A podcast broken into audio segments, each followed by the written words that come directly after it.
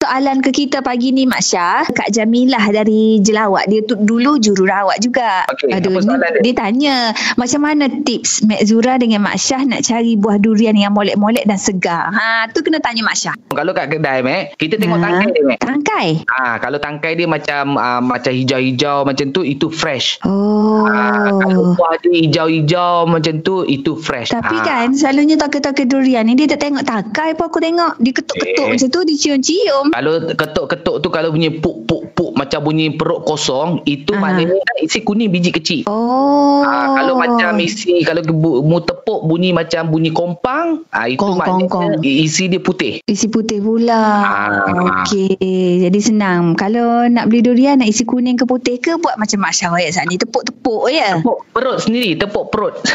Pula. Aduh, pening aku.